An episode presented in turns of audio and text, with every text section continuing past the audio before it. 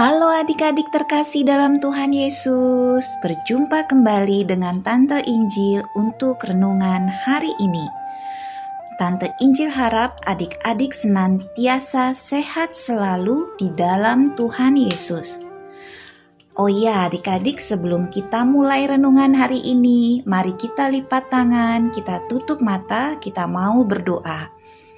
Tante Injil yang akan pimpin doa. Tuhan Yesus yang baik, terima kasih karena kasih-Mu saja ya Tuhan. Hari ini kami boleh berjumpa kembali untuk mendengarkan renungan firman-Mu.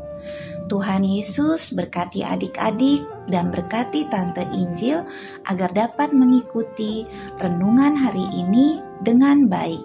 Terima kasih Tuhan Yesus. Amin. Adik-adik, mari kita buka Alkitab kita. Renungan hari ini diambil dari Yohanes 14 ayat 17b. Sudah ketemu?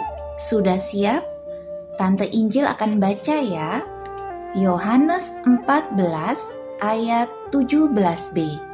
Tetapi kamu mengenal dia sebab ia menyertai kamu dan akan diam di dalam kamu Demikian pembacaan firman Tuhan.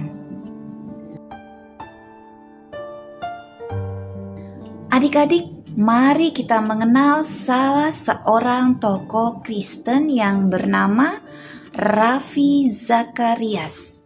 Beliau gigih dalam pelayanan penginjilan dan juga seorang penulis buku loh. Oh iya, saat Zakarias berusia 17 tahun, beliau sempat putus asa dan berusaha untuk mengakhiri dirinya. Namun, ketika Bapak Raffi Zakarias mendengar kata-kata Yesus dalam Yohanes 14 ayat 19 yang berbunyi, "Sebab aku hidup, kamu pun akan hidup," maka beliau kembali memiliki pengharapan dan akhirnya memberikan hidupnya kepada Kristus. Wow.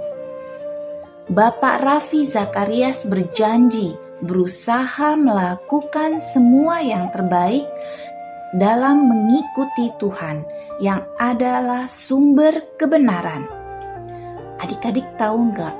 Bapak Raffi Zakarias mulai berkhotbah di India saat usianya 19 tahun Bertahun-tahun kemudian, beliau berkhotbah di depan 4.000 pembicara atau penginjil lainnya di Amsterdam, Belanda.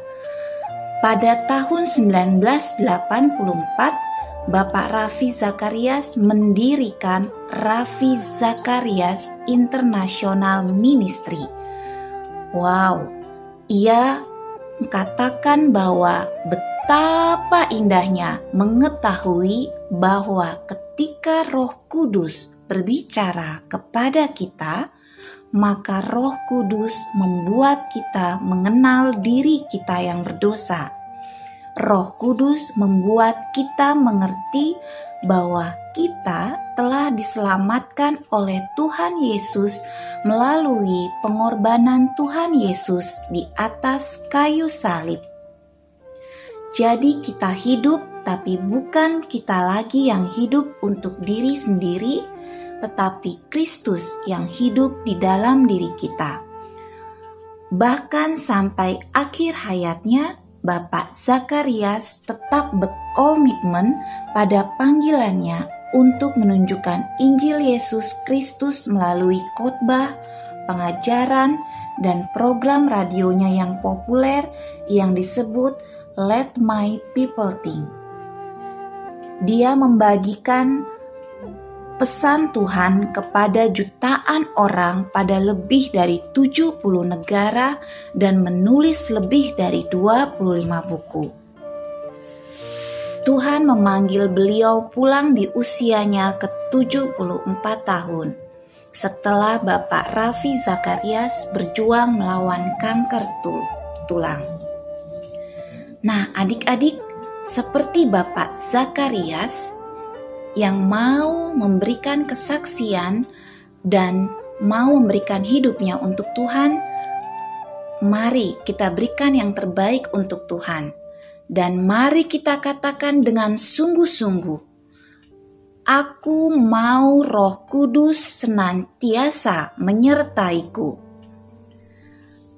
Sekali lagi ya, kita katakan dengan sungguh-sungguh, Aku mau roh kudus senantiasa menyertaiku.